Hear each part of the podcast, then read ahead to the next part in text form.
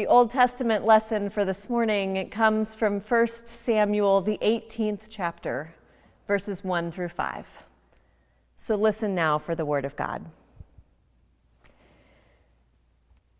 When David had finished speaking to Saul, the soul of Jonathan was bound to the soul of David, and Jonathan loved him as his own soul. Saul took him that day and would not let him return to his father's house. But then Jonathan made a covenant with David because he loved him as his own soul. Jonathan stripped himself of the robe that he was wearing and gave it to David, and his armor, and even his sword, and his bow, and his belt. David went out and was successful wherever Saul sent him. As a result, Saul set him over the army. And all the people, even the servants of Saul, approved. Friends, this is the word of the Lord. Thanks be to God. Let us pray. Come, Holy Spirit, heavenly dove with all thy quickening power. Come shed abroad a Savior's love that it may kindle ours. And may the words of my mouth and the meditations of all our hearts be acceptable in your sight, O Lord, our rock and our Redeemer. Amen.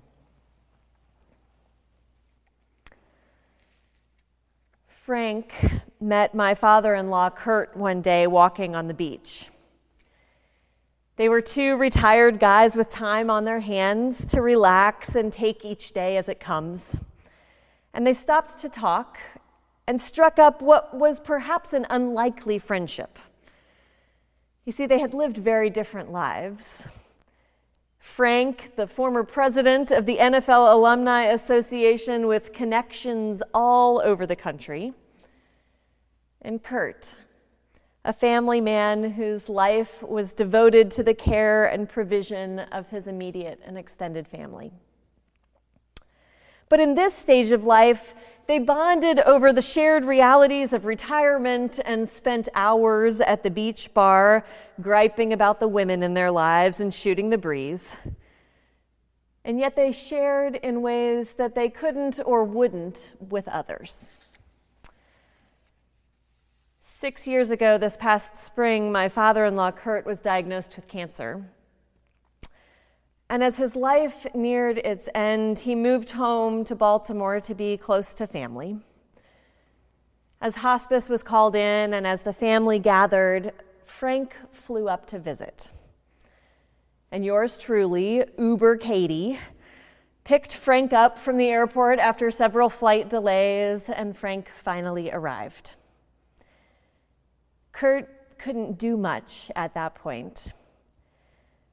But I watched from the other room as the two simply sat together watching TV and holding hands.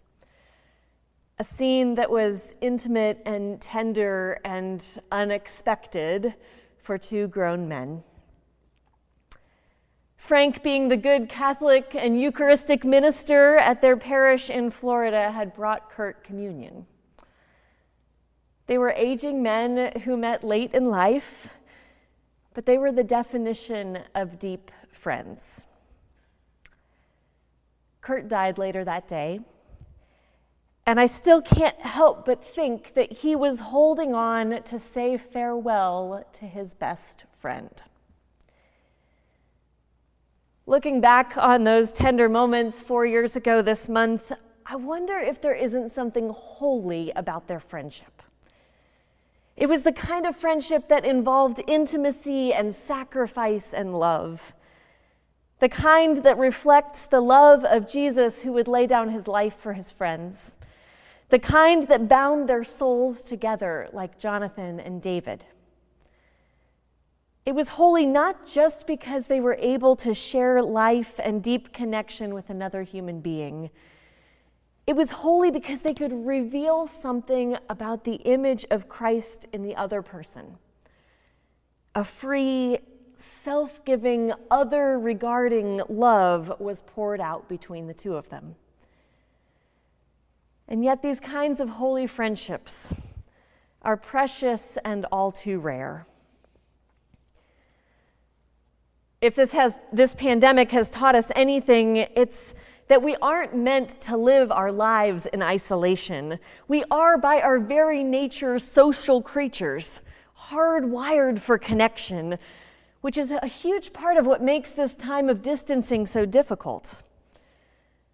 While some of us have been quarantined in our homes with our children or spouses for a few too many days of togetherness, others have endured this time in relative isolation. But regardless of your circumstance, I would wager that the feelings of loneliness and the need for genuine friendship are something that we're all feeling right now. Our present attention to our physical health requires physical distancing. But we forget that there is a relationship between our physical health and our emotional and spiritual experiences of connection. Loneliness, studies show, increases the odds of heart disease. And research bears out that spending time and nurturing our friendships might be just as important to our health as eating right and exercising. Please don't hear me say that social distancing measures aren't important or imperative to the health of the whole community. In fact, one of the ways that we're living out our God's call to love our neighbors as ourselves right now is by keeping a physical distance and wearing a mask but especially in a time when our normal ways of interacting with society as a whole are curtailed.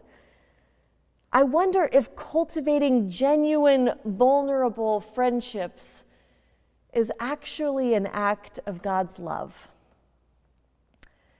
We need these kinds of relationships. One's bound together not just by convenience or shared circumstance, but by an authentic shared desire to be drawn closer to God. We often emphasize marriage as the primary covenantal relationship that organizes our lives and our loves. And that deep promissory relationship is important. The church calls it a divine gift. But any of us who have been quarantined with our spouse, as much as we love that person, can attest that friendships are also God blessed. David and Jonathan were this kind of holy friend. In today's text, we meet David as a young man whose life, whose very soul, was bound together with Jonathan's. David and Jonathan had plenty of reasons to be enemies. Jonathan was King Saul's son and rightful heir to the throne. David, on the other hand, had been picked out of a lineup by Samuel and anointed to be the next king, creating a major threat to Saul and perceivably to Jonathan. These two should have hated each other. David threatened everything about Jonathan's power and privilege. And yet these two were united by God. Scripture says the soul of Jonathan was bound to the soul of David, and David loved him as his own soul. And Jonathan made a covenant with David because he loved him so. They were best friends, soulmates, even. If they were teenage girls, they would have bought those BFF, best friends forever heart necklaces at Claire's and worn them proudly. But it was more than that, even. Their friendship was covenantal and holy because God was at the center. The same God who breathed life into living creatures at creation, who made a covenant with Noah and every soul and living being, who preserved Jacob's soul when he wrestled with God at Peniel, that same God bound Jonathan and David's souls together in holy friendship.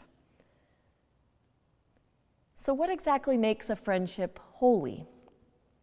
How is it different from the friendships we develop because of ease or proximity or circumstance? Caroline Simon with Baylor's Center for Christian Ethics writes that holy friendship invites an intimate bond. Friends have insight into one another's true self. They share mutual affirmation, mutual self disclosure, caring and sharing of activities and sorrows along with mutual admonition and advice giving. In short, these are the people who help to see that you were made in the image of God and call you to use your God given gifts. But they're also the people who can name our sin and offer correction, who know how to speak the truth in love in a way that we can hear it and receive it and respond. And unlike other relationships, holy friendship bears no measure of power over one another, but is a true modeling of mutuality. This was the kind of relationship that David and Jonathan shared. While King Saul resists abdicating the throne to David, Jonathan gives it willingly to his close friend and confidant. Before Saul even knew to be threatened, Jonathan gave the symbols of his future reign to David. He stripped himself of his robe, gave David his armor and his sword and his bow and his belt. Their friendship enabled Jonathan to sacrifice the things he should have valued most.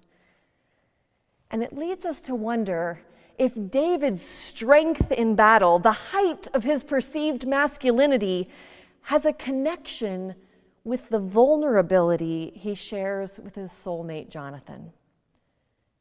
His outward strength is connected to the sensitivity and intimacy he shares with his best friend.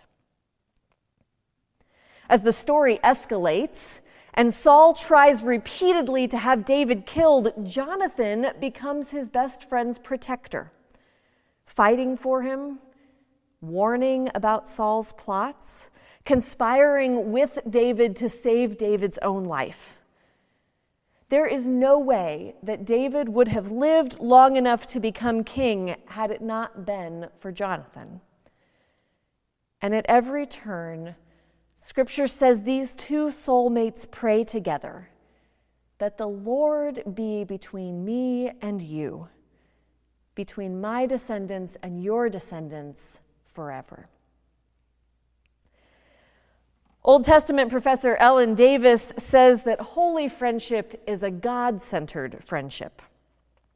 Holy friendship addresses the basic human need to draw close to God. It's something that David and Jonathan understood, but something that we often struggle to acknowledge our own need for today. We tell ourselves, I have friends. We text regularly and check in on each other. I would drop anything for them. But we struggle to put language to the need to share our desire to be close to God. Professor Davis argues that if worship enables us to create a space in which we open our hearts to God, then holy friendship is the complement to worship. If worship is working well, if it is creating an environment in which people are beginning to desire the presence of God, wanting to see more deeply into the mystery, then we need friendships in which that desire can be acknowledged and that mystery talked about. She ponders that over and above providing a few valuable social services or something we vaguely call community, cultivating space for holy friendship is ultimately the church's purpose. And so, even as our worship, virtual or in person, person draws us into the presence of God, it is not complete if we simply consume it and move on with our days. We need a holy friend that we can share our questions and our longings with, as we seek to follow God together. Jesus, of course, knew this. His relationship with God, whom he called Abba Father, was holy. But he needed flesh and blood friends on the ground to share that mysterious joy of being close to God. And his disciples became those individuals. They grew in depth and understanding as they shared in ministry together, such that Jesus recognizes his disciples not as servants, but as friends. In his farewell address, having knelt and washed their feet, he says to them, I have called you friends because I have made known to you everything that I have heard from my Father. The love that they are called to share is that intimate, personal, deep love of holy friendship. Caroline Donofrio blogs about relationships and has written about all kinds of relationships, from dating to breakups to living alone. But she recently blogged an article called The Love Story I Never Thought to Tell. She writes, I hold this truth to be self evident. If I were eaten by a goblin in the middle of the night, my friend Anne is the first person who would notice. First, she would notice when I didn't respond to her middle of the night insomnia text. She would definitely notice when, upon waking, I didn't send a selfie of my dog sleeping on my head. As the day ticked on, she would panic when I didn't partake in discussing whatever dating drama had erupted on the previous night. Long before anyone else sensed my absence, Anne would alert the authorities. Having been to a lot of friends' weddings, Caroline has grieved her lack of that kind of an intimate relationship that her friends often find in marriage.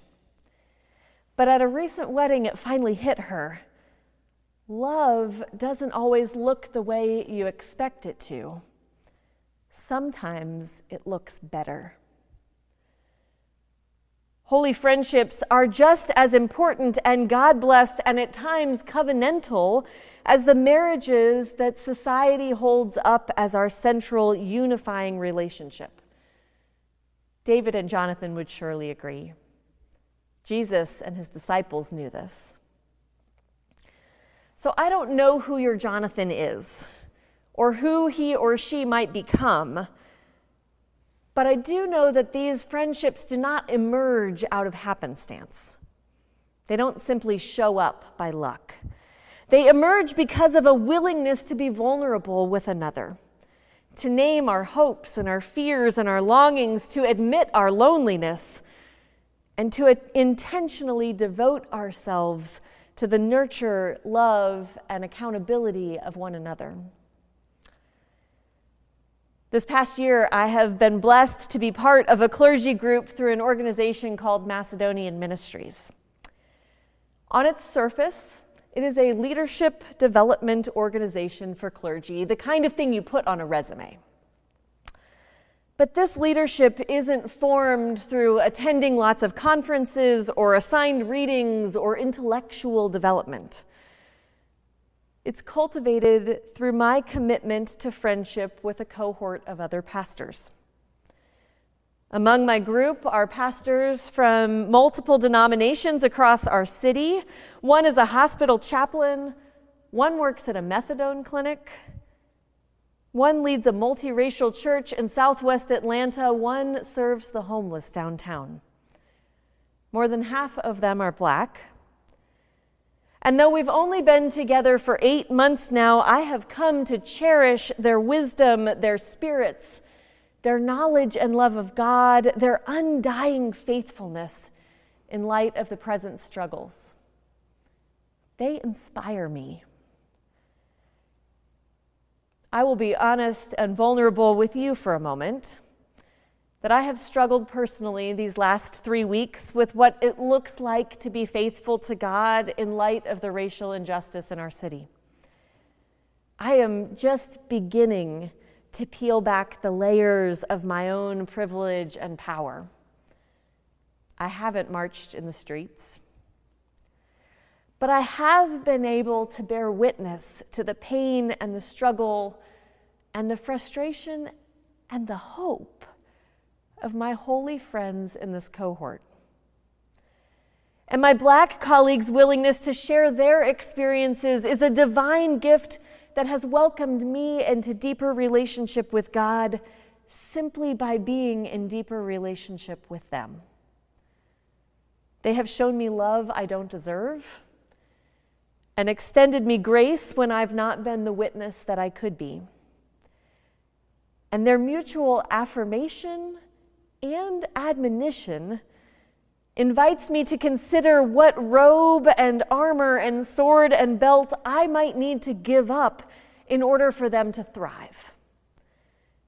Because the nature of holy friendship requires a level of sacrificial love. This is an isolating time. Even some of the most well connected of you have shared that you feel disconnected, out of touch, and full of longing. But perhaps that longing is a divine gift, calling us into deeper friendship with one another so that we might experience the presence of God. Perhaps that longing is a holy invitation to pick up the phone or drive by a neighbor's house for a socially distanced porch visit. Perhaps that longing is a call to seek out a relationship with a neighbor or a colleague who doesn't think or look or act like you, but who longs for connection just the way you do. Whether it's a longtime friend or someone new, my invitation to you, God's invitation to you, is to seek out someone for friendship that dives beneath the surface, behind the walls we construct for our own self protection, whereby drawing closer to one another, we might experience the presence of God. May it be so. Amen.